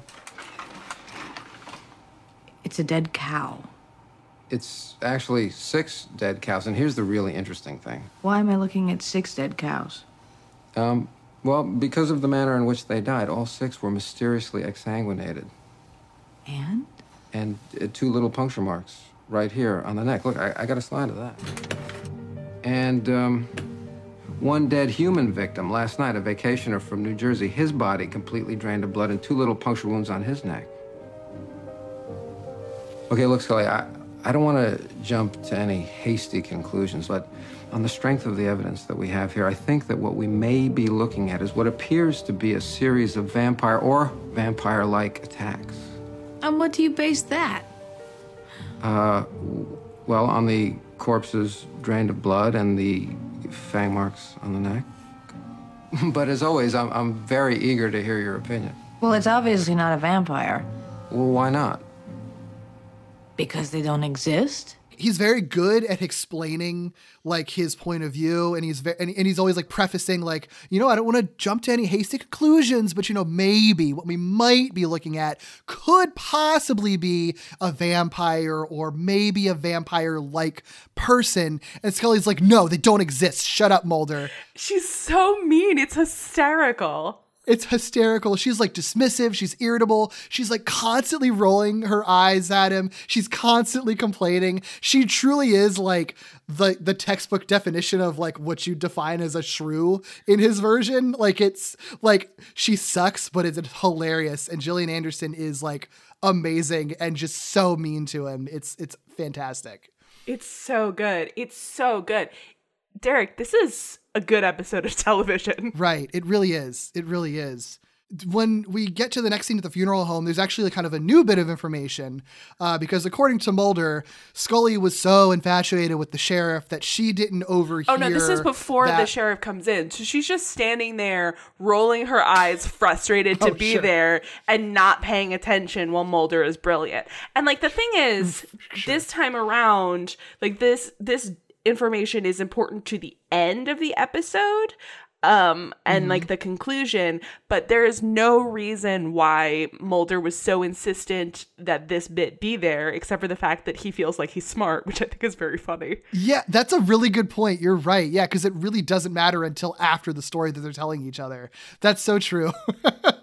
but the, the bit of information is that, like, despite this town being like super small, it has like one of the largest stocks of caskets in the state. I think. Yes, the, the guy what he says, which is like insane. and Mulder's like, "That's weird," uh, and Scully's just not paying attention because everything sucks and is dumb. And why is she here? Um, and then Sheriff Hartwell arrives, and in this version, Scully's like way more obviously infatuated with him and like swooning over him. But also, according to Mulder, the sheriff is just like this big hick with big buck teeth that we referenced earlier. Ooh, boy. Y'all must be the government people. I'm Lucius Hartwell. He had big buck teeth? He had a slight overbite. No, he didn't. And that's significant? How? I'm just trying to be thorough. and and scully is immediately like buck teeth and he's like he had a slight overbite um but he and i think the prosthetic is toned down a little but not by much No, yeah, yeah. Not by much, not by much. And I like that detail too, because like the whole episode obviously is about their different perspectives and everything's sort of subjective the way they're telling it, but the way that they can sort of like tweak it. And even in the context of Mulder telling his story, he's still kind of like sugarcoating it for Scully one way or another when she like confronts him about it. Like it's all ever cha- like reality and the way we remember things is like fully ever changing just based on how we want to remember it and retell it to people. I, I think it's so fun it's exquisite one thing that I like about this, because like in this scene, it's it's the same deal with Mulder and Scully kind of talking about their different theories, but in Mulder's version, it's less that and more Mulder like sharing all of his extensive, intelligent knowledge eh, that he's acquired based in the supernatural and all of this like vampire lore he knows. Vampires have always been with us in ancient myths and stories passed down from early man. From the Babylonian Ekimmu to the Chinese Kuang Shi, the Motetz Dam of the Hebrews, the Mormo of ancient Greece and Rome, right down to the more familiar Nosferatu of Transylvania. Mormo. Yeah. In short, Sheriff, no. This can't be what it looks like. I think what we're dealing with here is simply a case of some lunatic who uh, has watched too many Bela Lugosi movies. And Scully just being just rolling her eyes and just being like, "Yeah, right." no she's not even rolling her eyes. Like she's just staring moonily at the sheriff in the background and like not paying attention. It's very good. And what I like about Mulder's thing too is that I think that there's I've seen versions of like the sort of Rashomon story where like the people are always trying to make themselves look like like the the version they want to be, Mm-hmm. right? And there's a there's a little bit of that to the extent in this one, but with Mulder, like what I like is that even in his version of him his perspective of himself in his story, he's still like kind of a big nerd essentially. he's a huge nerd like um yeah not to talk about harry potter or whatever but like they're both mulder and scully are huge ravenclaws in different directions and Sure. and mulder loves to like the truth is the most important thing to him obviously but he loves to mm-hmm. learn and he loves to think about folklore. Like he has a degree in psychology but i bet you if he could double major he would have gotten an anthropology degree or something. Yeah, well, and I think it's interesting too because I think it's a good insight into his view of their relationship in that like obviously we as an audience know the archetype for Scully is that she's rational and everything she does is based in like logic and knowledge, right?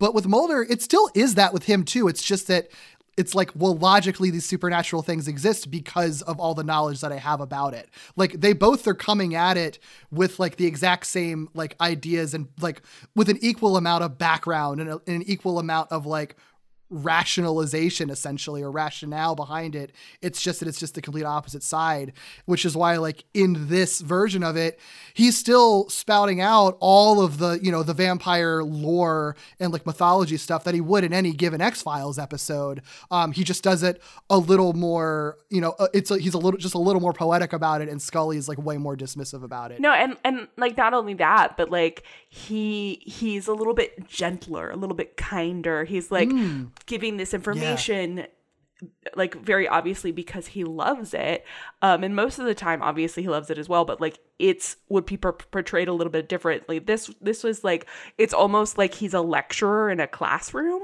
and he's talking oh yeah yeah and it's he's talking about something that he obviously is very passionate about um, whereas when Scully was talking about like porphyria and all of like the potential causes for a human believing that they're a vampire, she's she's talking directly to the sheriff and be like, "Hey, I'm smart and cool," and this is Mulder trying to give someone information that he loves and he thinks that they might be interested in.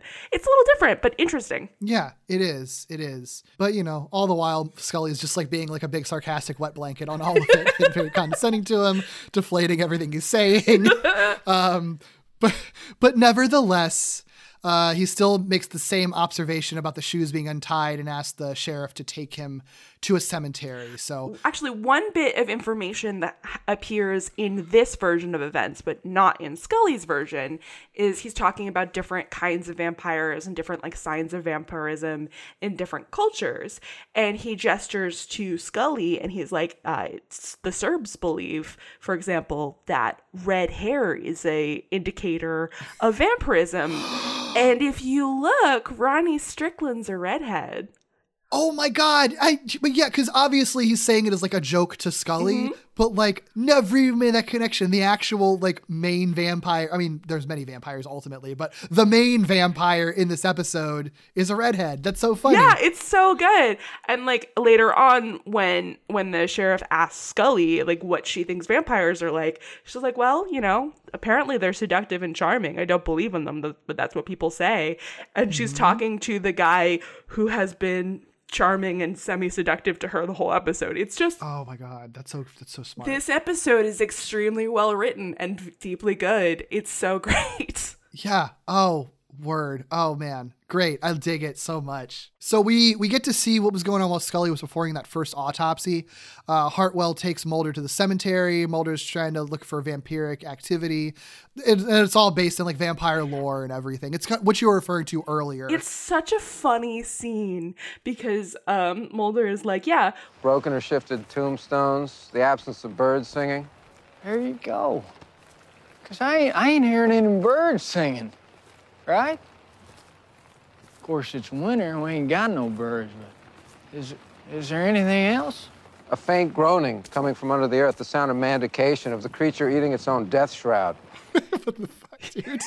what are you talking about? I know, it's so funny. And like Mulder's like clearly is like he he's like trying to info dump about his special interest um but while also trying to run a serious investigation and those two do not match no no, not at all. I, uh, I mean, two vampires do go there because Ron, Ronnie drives by, the sheriff is there, but Mulder doesn't. Fucking none of that clicks with him. Nope. So they, they basically find nothing. We do learn a little bit more because Mulder also explains like later that night. Um, they they stake they stake it out until nighttime, so they're hanging they out. They stake it out a long time. Eh, eh. Uh, but Mulder explains like this one obscure fact that appears in all the myths. Well, oddly enough, there seems to be one obscure fact which, in all the stories told by the different cultures, is exactly the same, and that's that vampires are really, really obsessive compulsive. Yeah, you toss a handful of seeds at one, no matter what he's doing, he's got to stop and pick it up. If he sees a knotted rope, he's got to untie it. It's in his nature. In fact, that's why I'm guessing that our victim's shoelaces were untied. Yeah. Obsessive. Like Rain Man. You'll have to tell me if this is right or not because I did not look into this. If this is a thing that exists. Um. So. Y- yes and no. Like I, I did not brush up on my vampire lore, and I do apologize on that. But yes, sure. it is a common feature in more Eastern European vampire lore, to my knowledge, that like they do kind of have the need to untie knots or like count grain. Like that's that is true to yeah. a certain cultural yeah. vampire. So But that's why the count on Sesame Street works because he counts. Oh, yeah. Nice. God damn, this episode's so good. It's great, right? yeah, but yeah, Mulder Mulder brings up that little bit of trivia, so that that's why the shoes being untied was a big clue for him. Do you want to know one of my? This is completely unrelated, but do you want to know one of my favorite uh, vampires in different cultures? I'm a sure. big fan of Chinese vampires um, okay. because the uh, the ancient Chinese believed that like if you, a vampire like would not be able to move in a human way because of like the way their rigor mortis like stiffens the body, they wouldn't be able to move their limbs. So they like hop around. like that's why wow. yeah, like you there have been um Power Ranger like guys like the minions who have been based on Chinese vampires. And they have okay. uh traditional Chinese vampires have like a scroll either on like their their forehead or on like the back of their head which is like the mm-hmm. the magic inscription that's keeping them alive. Um but they have their arms straight forward and they hop around. It's so fun. That's beautiful. Wow. That's so interesting. I love it. Oh man. That's great. Yeah. I love i folklore's really good. Yeah, it really is. So is this episode. yeah, you're probably going to cut that, but that's fine. I just No, I... I'm not. That sounds fascinating. I love it. Okay. That stuff's great. Yeah. So uh, Mulder and the sheriff get called to a local RV park. Uh, and they try to stop a runaway RV. Uh, it's really funny because they're like trying to shoot out the tires. Apparently, it's way harder to shoot out tires than uh, looks like on TV. Okay, listen, listen. Um, I have a theory, and again, I'm not very far into my X Files rewatch, so I don't know if like this is an actual canon thing that my brain is like half remembering, or if like Fringe has bled too far into my brain um, uh-huh. and, and and conflated the two. But I feel like if you bear out the evidence, canonically, Scully is a better shot than Mulder. Ooh, yeah, I love it. It's because like that's even kind of supported later in the episode. I'm not gonna drop a hint on that now, but like Mulder's saying, it's really hard to shoot out the wheels on a moving vehicle. Um, but Scully did hit a tire later in the episode. We don't yeah. know whether or not the car was moving, but I feel like she could have hit it. Right. Oh, I love it. Yeah, I'm totally down with that take. Yeah, so that doesn't work. He tries to like jump on the RV. I don't know what the fuck he was trying to do. He's like hanging on to the RV in the back. Yeah, he tries to jump onto the moving RV to like climb. Like they have like a ladder on the side. He's like trying to get into the RV yeah. to like turn it off, but he obviously can't jump onto a moving vehicle. Yeah. Um, so he gets dragged behind it, and then Ugh. after he falls off, it runs out of gas and just stops. It's so yeah. funny. It's so funny. And that's how he got all muddy. Yeah, and like Mulder tries to jump past this and not tell this part of the story, but Scully's like, no, no, no, no. Don't skip ahead. What happened? It's so right. funny. yeah. So like that's not fun, obviously. Even less fun is there's a dead body in that RV with mm-hmm. more vampire puncture wounds. So this is this is where Mulder finds the dead body that Scully will will autopsy next. Um, but uh, we see his version of when he returns to the motel room, and like from his point of view, he's you know he's just gone through this really embarrassing ordeal, and but this runaway RV thing was also happening like in uh, in front of like ostensibly like the whole town or at least the whole RV park. No, and like there's so, so many people, including Ronnie, but like yep. the entire town basically is just like had to like stood there and watched as Mulder got dragged behind yeah. this RV. Yeah. So he like understandably feels like shit. Tired, frustrated, and lacking a solid lead. I just wanted to get cleaned up. I had the sheriff drop me at the motel, which is where I ran into you. What do you mean you want me to do another autopsy? And why do I have to do it right now? I just spent hours on my feet doing an autopsy, all for you. I do it all for you, Mulder. You know, I haven't eaten since 6 o'clock this morning, and all that was was half of a cream cheese bagel, and it wasn't even real cream cheese. It was light cream cheese she gives what might possibly be one of my favorite lines and line deliveries in all media, where where you know she's just complaining about not wanting to do the autopsy right now, and she's like, "Mulder, I haven't eaten anything since six o'clock this morning, and all I had to eat was a cream cheese bagel. Half oh, a oh, sorry. cream cheese and all bagel. I had to, and all I had to eat was half a cream cheese bagel, and it wasn't even real cream cheese; it was light cream cheese. And she starts going on and is like, I, I did it all for you, Mulder. I do it all for you. Um, and she's just God yelling at him. It's so funny. Yeah, because like the magic fingers bed is happening in the background too, so like it's so chaotic, and Mulder's just sitting there, just like taking it from her. Uh, it's so funny. It's so funny. She eventually leaves, although they add in like a "Don't you touch that bed" as she leaves. And like she slams the door and like the picture on the wall next to him like drops. It's God, it's. I think I I love I I I love your your take on this like being kind of a response to Mulder's portrayal or uh, his response to um to Scully's version of events because like. God, she's so mean. She's so ridiculously mean. in it's so funny. so like he gets up and he's all sad and he turns on the TV and he takes off his shoes and he like Yeah. Drops his coat and he like goes into the bathroom and then the door knocks and he's suddenly he in his like sexy shirt like undershirt Yeah, yeah, and it's it's Ron it's Ronnie delivering the pizza, um, as we know will happen. And two things of note in this scene for me. First of all, um, I tried to figure out which version of events was a little bit more true based on Mulder's wardrobe because, like, after like oh, couple watch throughs, I was like, hey, so like if in Mulder's watch through he's just wearing his undershirt.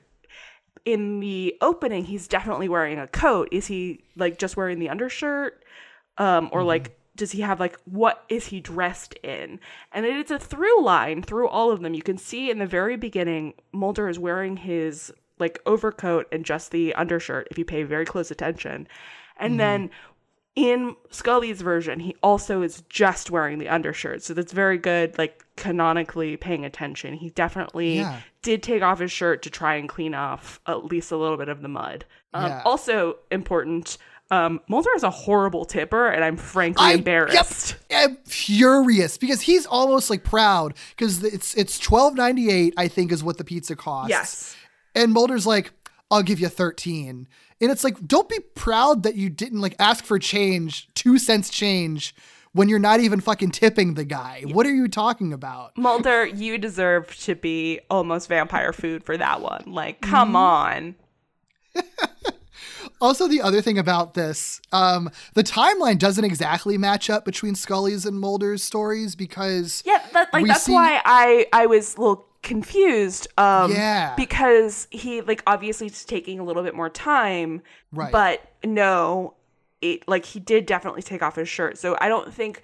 I don't think he jumped on the bed money muddy. I think he did. I don't think that in his version is correct. Like the way that he he was all sad uh, when when Scully left. Like obviously there was a little bit of hurt feelings on both sides, but I think he Yeah. did like immediately just start shucking his stuff.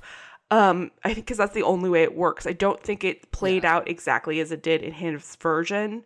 Um, Yeah. but he, he must have either that or he answered the door with his like muddy overcoat and he like dropped it while he was off eating the pizza. Yeah, yeah. Like it's got to be some combination of of their two stories for it to line up, Mm-hmm. which I think is like kind of I think is fun because like I I I, I love it's one of the things I like about these types of episodes is that like you can you can like whether on purpose or not have continuity mistakes that only make it more fun to break down because you're you're seeing it's all from unreliable narrators anyway. So like it's it's it, it may be intentional like weird continuity or maybe it was an accident but it still works because we're not seeing the real events anyway. So like it just all it does is just make you think a little bit more about like what might really be going on or what we missed or who's a little bit closer to the truth or not so yeah, Mulder has the pizza. He eats it, which means that like he's gonna be drugged. So he, it's it, they they flash forward a little bit. He starts feeling the effects of the drug. I think he he recognizes that his shoes were untied. So at some point, Yeah, no, like, Ronnie untied his shoes. That doesn't make any sense to me. It doesn't. I think that he's trying to imply that like while he was in the bathroom taking off his shirt when he come came out like Ronnie was there, um, it was Mm. because he like he had untied the shoes in that very brief amount of time. Sure. Okay, Mulder.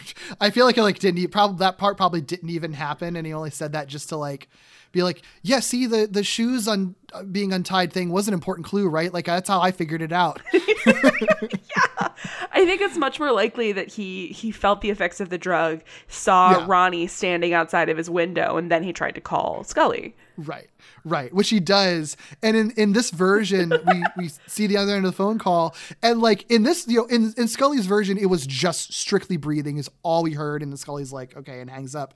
In this version, Scully. Um, Hello? Hello?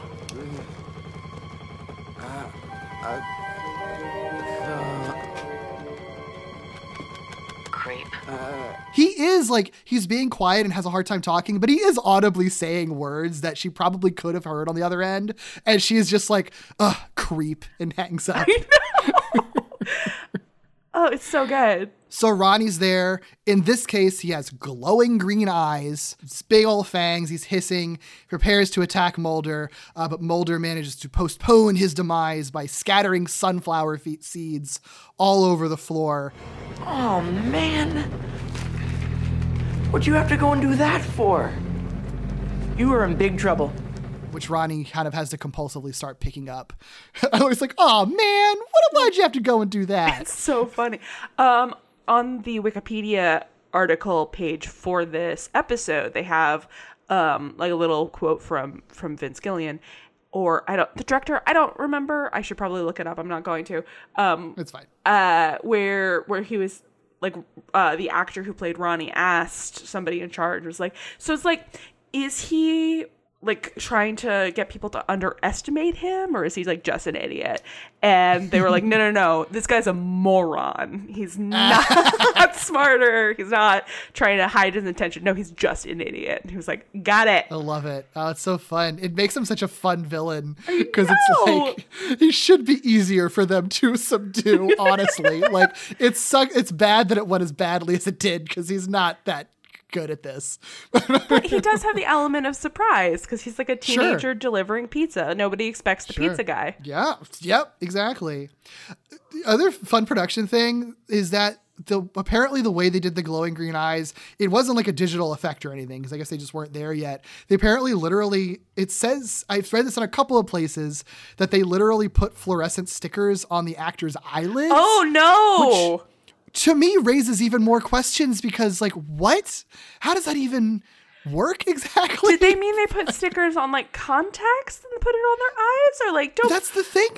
I read eyelids in like at least two different places, and maybe it all came from the same source and mm-hmm. it was a mm-hmm. typo. I don't know. Because eyelids doesn't make sense to me unless it's like maybe it's the way that it's reflected on camera. Like the like I don't know. I, I yeah, it doesn't really make sense. I don't understand. I'm gonna so, go with fluorescent contacts, contacts, until proven otherwise. And by proven yeah. otherwise, I mean Gillian Anderson, David Duchovny, oh, or Vince Gilligan. Or, or the actor who plays Ronnie Strickland is gonna have to like come up to me and be like, yeah, no, like they literally painted my eyelids. Uh, that's the only yeah. way I'm gonna believe it. Right, because I just like that just raises more questions. I don't understand. Yeah, the context thing like makes more sense. I really think that I that has to be a typo. It has to be. But it's still cool that that's a practical effect. I never would have guessed. I just I fully would have assumed. Yeah, especially because like, digitally painted over their eyes. It's such a bright glow. Mm-hmm. Yeah. So Scully enters in this version. She does. Mulder sees her shoot Ronnie twice, like right in the chest, and it just has no effect. And also in this version, he, uh, with his glowing green eyes, he hisses and fully leaps over the bed, which Scully is like, You're saying that I actually hit him two times? Square in the chest, no effect. And then he sort of flew at me like a flying squirrel. Well, well I don't think I'll use the phrase flying squirrel when I talk to Skinner, but yeah, that's what happened. and Mulder's like, no, I wouldn't put it that way exactly. he specifically like, uh, I wouldn't. I'm not gonna say it like that to Skinner. It's so funny. no, but like this, yeah. this gives more weight to my Scully's a better shot than Mulder theory because she hits yeah. Ronnie twice square in the chest. Presumably hits him twice more after he um, like leaves the hotel room and like the two shots that we see from her point of view and then hits the car tire. So if that's true, that's five for five. Yeah. Oh hell yeah, Scully. Nice. It, the the rest of it goes like normal. Uh, Mulder uh, they they chase after him. Mulder catches up to him and kills him, just like we saw in the teaser. The only hope, really, at this point, it, to solving who's more correct is like the autopsy, if it would prove if Ronnie's really a vampire or not, right? Um, but unfortunately, that doesn't happen because then we we cut to the uh, the autopsy where Ronnie wakes up and attacks the coroner. Again, it's so funny. Um, like the the coroner, I I think that all people who do um like autopsies in the X Files universe has an exquisite sense of humor uh, because mm. he he like pulls down the sheet. It's like cause of death. Who could guess? Or, or, or something gonna, like that. So yeah, he's got a giant piece of wood sticking out of his chest. Yeah, it's so funny. So like, he takes the stake out, and this is um accurate to vampire lore by the way like in in like oh, okay. yeah so like um a stake through the heart doesn't actually kill a vampire it just paralyzes it you would have to oh. cut off the head and remove the heart if you like uh, as per Bram Stoker if you wanted to actually kill a vampire. So sure. Did the research there. I also want to say as per like the lore, he Mulder tries to say earlier that vampires don't have fangs in a lot of the lore. I don't really mm-hmm. know either way on that one, but he does say that sunlight is a cause of death. Like in the the, I should have mentioned this earlier, but I totally forgot.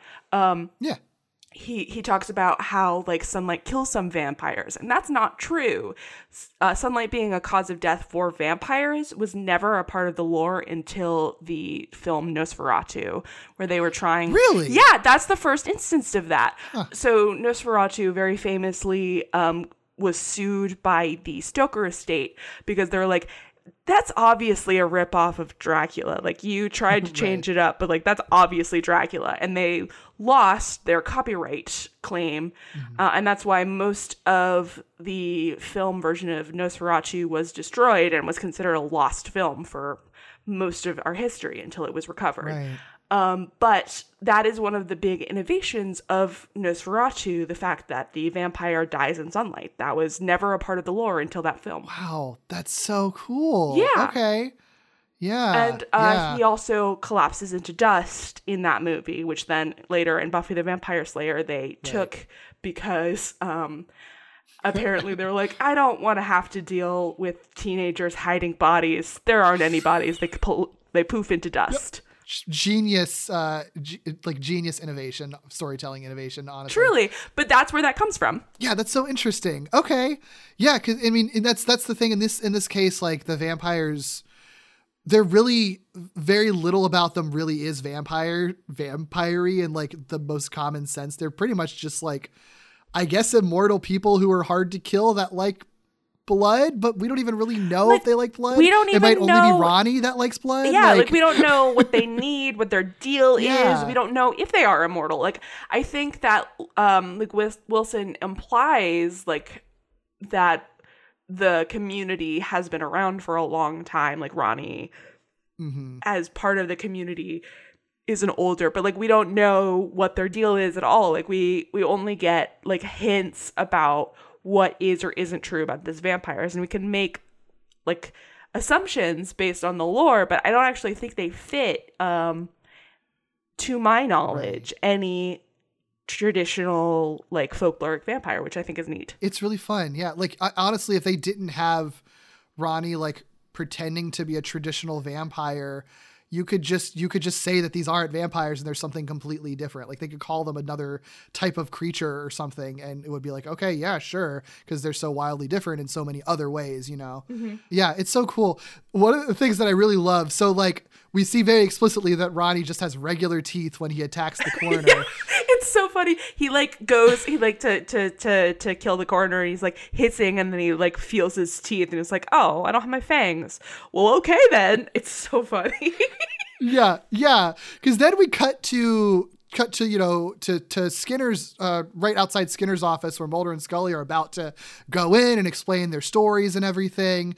It's even like Scully's like, please just keep reminding him you were drunk. Would you stop that? Couldn't hurt. Stop it. Scully, Mulder. I was drugged. it's so funny. so funny. It's so funny. And, and the secretary is like uh, on the phone, like as they're sitting there waiting. It's like, oh, Mr. Skinner's about to be into a meeting for several hours. Um, can I take a message? That's great. and like they're sitting there fucking sweating about going in with Skinner, and then Mulder Yeah. immediately like, I was drugged. It's mm, com- this is a funny episode It's of so television. funny. It's so funny. And it doesn't even matter anyway because Skinner's like, actually, guys, unfortunately, um, I want you go to go back to Texas. And they're like, go back to Texas. The you know the the coroner was attacked. Ronnie Strickland's body has disappeared from the morgue. Apparently, in conjunction with this, the coroner's been attacked. His throat was bitten. The coroner's dead? No, his throat was bitten. It was sort of nod on. no, no, he was just kind of nod on. it's so funny. It's just not on. It's so funny. It's so funny. Oh my god. Uh, because you know Roddy doesn't have fangs, so it's just nod on this dude's neck, I guess. So they return to Texas and they have a conversation where it's sort of like, I guess we maybe we were both right. It is a guy who has seen too many Bela Lugosi movies, wants to be a classic vampire. It's just that he also happens to be a real vampire, but real vampires just like don't have fangs and stuff. So they're like it's a combination of both of them. We talked about that a little earlier. So uh, it's it's kind of a it's a fun way to sort of like solve the the perception problem where it's like both of your perceptions of what was going on were kind of correct, just in their own way. So And they do immediately. Again, Mulder was shown to be wrong about how vampires operate, yet he still insists that they go directly from like the the Dallas airport, I'm guessing, to Chaney, Texas cemetery instead of like checking in with the sheriff or going anywhere. Because like presumably the sheriff would know where Ronnie is. He never even they never even ask him about that. They're just like, yeah, stake out the cemetery. yeah, yeah. Uh, Luckily, the sheriff shows up at the cemetery. I mean, which, which is nice, I guess, because he is a vampire, and vampires going to show up at cemeteries, right? I think it's more along the lines that he would like, I know where Mulder's gonna take him. Yeah. But yeah, so the sheriff shows up. Funny bit where it is proven in reality that he does not have buck teeth, and Mulder has to concede to that. And like, no, this is very funny. Like, Scully looks at him directly and just kind of like taps her front teeth. it's so fun. And then Oh, then boy. Mulder asks the sheriff to hang out at the stakeout the cemetery with Scully, and he's like, "Don't never say I never did nothing for you, partner," or something. It's so fun. yeah, yeah, yeah. So Scully is with the sheriff at the cemetery. Mulder's heading to the RV park uh, to investigate there. And that's when we learn during this little conversation that Scully is having with the sheriff that, oh, by the way, he is also a vampire himself. I really need to apologize to you about Ronnie. He makes us all look bad. He's just not who we are anymore. I mean, we pay taxes, we're good neighbors.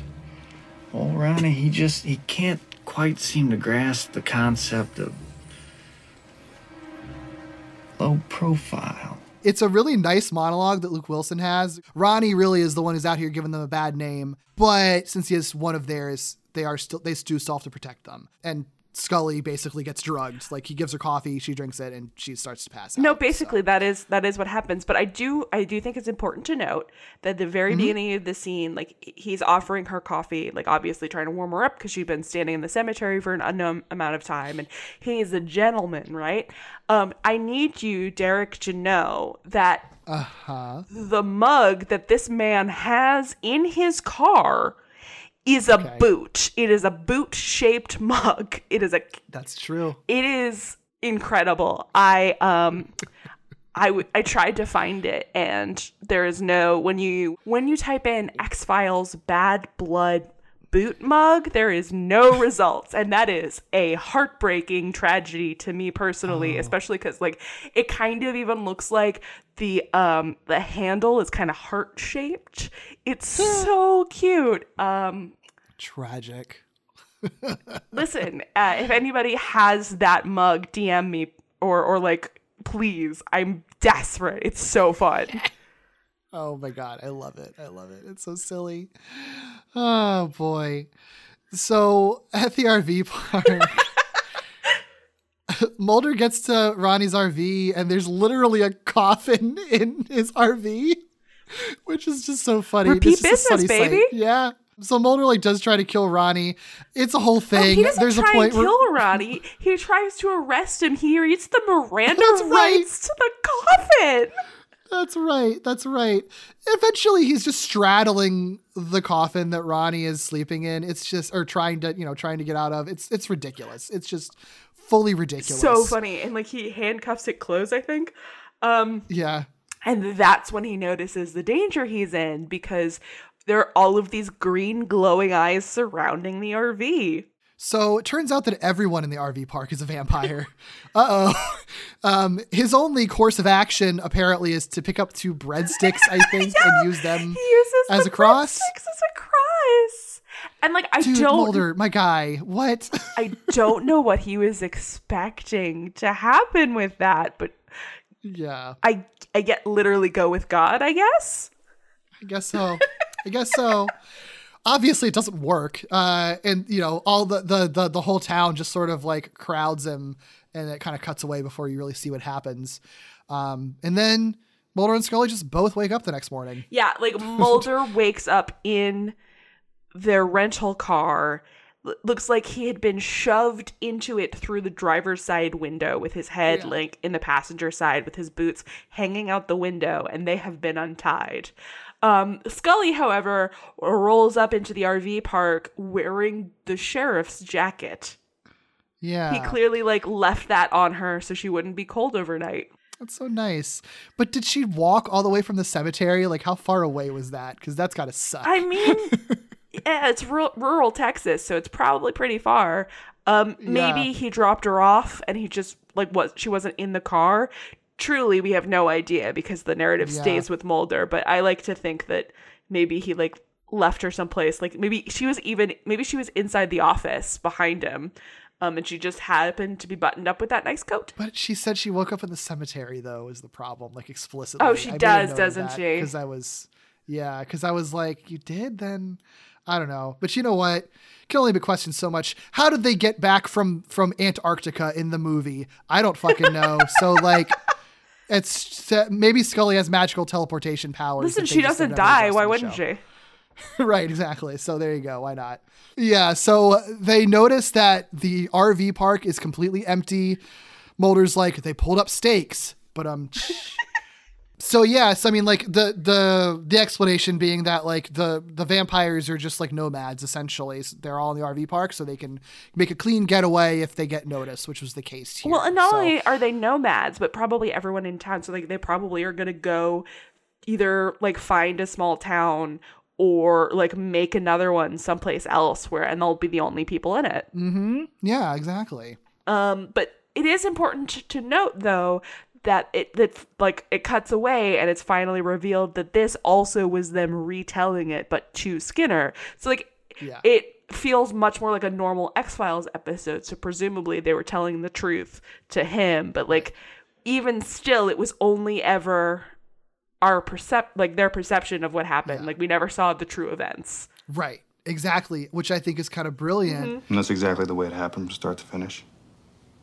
Well, I can neither confirm nor deny Agent Mulder's version of events, which occurred outside my presence. And I can neither confirm nor deny Agent Scully's version of events. But um, Anyway, I was drugged. that is essentially exactly the way it happened. Essentially. It's great, which is, you know, this episode in a nutshell. I love it. It's so good. And then, and this is very important to me. It it fades to black, and then Mulder says, "Except for the buck teeth."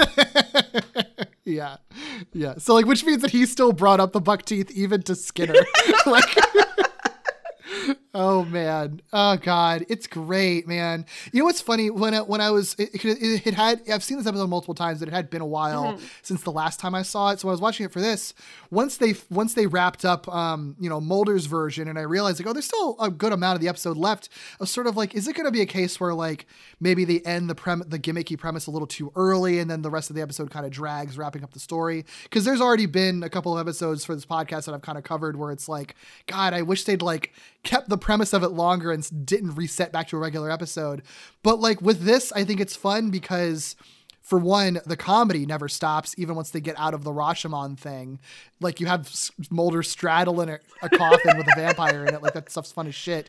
But then, like you said, it still ends up kind of putting a capper on all of it because even this stuff is technically a retelling of it to another person. So we can't really trust everything that's happening in this story anyway. You know, mm-hmm. I think it's just, yeah, it's just such an intelligently structured episode. Man, it's almost like Vince Gilligan is a is a really good writer. And Maybe we should check out some of the other stuff he does. Oh yeah, yeah. I've heard I've heard some of his uh some of the shows are pretty good. Um Yeah, so any other any closing thoughts or, or anything um that we didn't that we didn't touch upon that you uh wanted to bring up? Um, episode good. Uh, I really liked yeah. it. Hold on. Uh, let me look through the Wikipedia tabs that I've had open just while I was researching. Mm-hmm. Oh, um, I don't know if it shows up anywhere else, but it is canonical on the X Files character like of the TV tropes page for the X Files on on his character page it's noted that Mulder is a bad tipper so this either shows up multiple times or like us the people who make the TV trope page were so horrified by tipping 2 cents they what the fuck man added it to like the information we know about this character canonically TV tropes page. Important to know. Yeah, it is. it is important. We should all know that. Um, the one other thing that I wanted to point out is that Mulder, who I do like very much, um, mm-hmm. I gotta say, my guy, earlier in the episode, when he is trying to convince Scully to like tell him her version of events, he tries to convince her because like to to to get their stories straight by telling her that uh, she doesn't want to go to prison because her cellmate will be named Large Marge and reads a lot of yep. Gertrude Stein, and that's mm, that. Mm. Yeah. He also has a similar um, quote unquote joke in Jose Chung as well. That's like uh, uh, I mean, it's it's literally just a prison rape joke, like in that episode. So that's just a, a repeated thing with him. Apparently, that's uh, that's not that's his go-to, I guess. It's a not cool, and b why does reading iconic lesbian right. author Gertrude fuck, Stein man? have anything to do with like maybe maybe in this hypothetical scenario, um, large Marge and Scully could have a cool reading group about how great Gertrude Stein is. Like what? Yeah. What the heck, Mulder? Yeah, it sucks. Sucks and blows. Don't like it. It does. It does. Uh, and that's just another fun bit of 90s culture that to us uh-huh. here today are like, mm, that's not nice. Yep. yep. Oh, for sure. For sure. The only other thing I had is just a, a, quote that I really liked that was sort of in closing of this episode from that Monsters of the Week book. Mm-hmm. It was from from Zack Handlen's analysis of mm-hmm. it.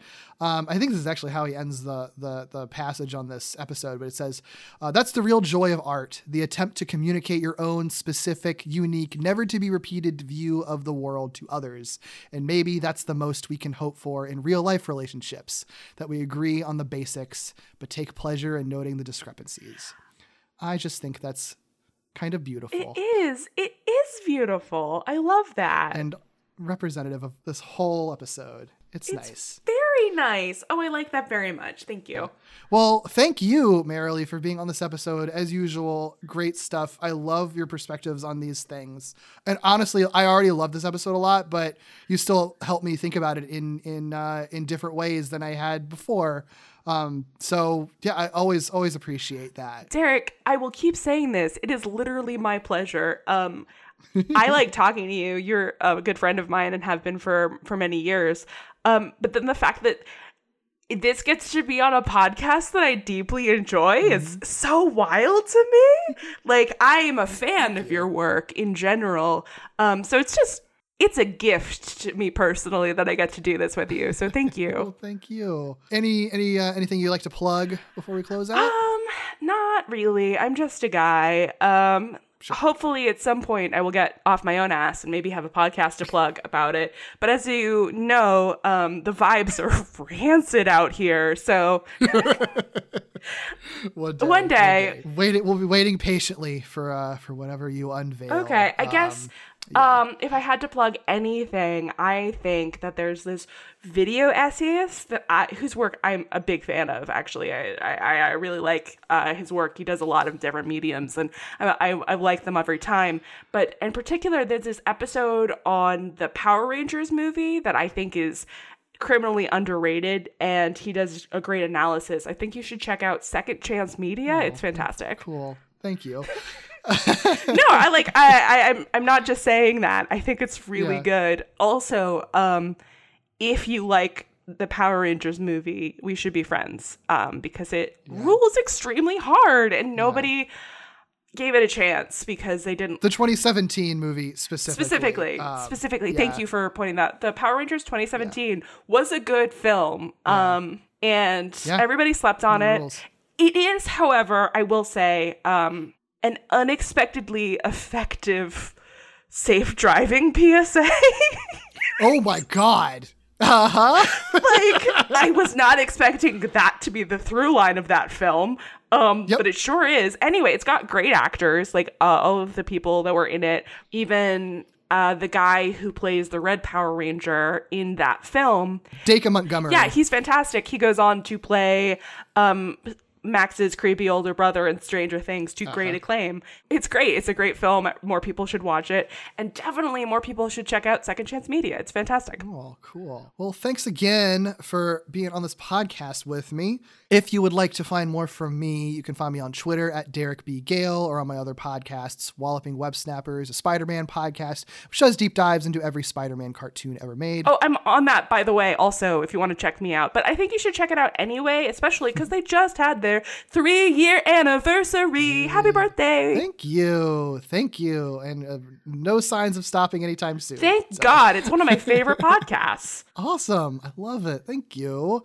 Uh, we can also check out a podcast, Falling with Style, an ongoing Pixar movie marathon, which is a monthly podcast that dives into every Pixar film chronologically. You can also follow this podcast at GimmicksPod on Twitter and Instagram for some extra goodies, and email me your questions, feedback, and corrections to gimmickspodcast at gmail.com. And if you could, please rate, review, and subscribe to this podcast on all your podcast platforms. Until next time, friends, keep being weird. It's Sunday night.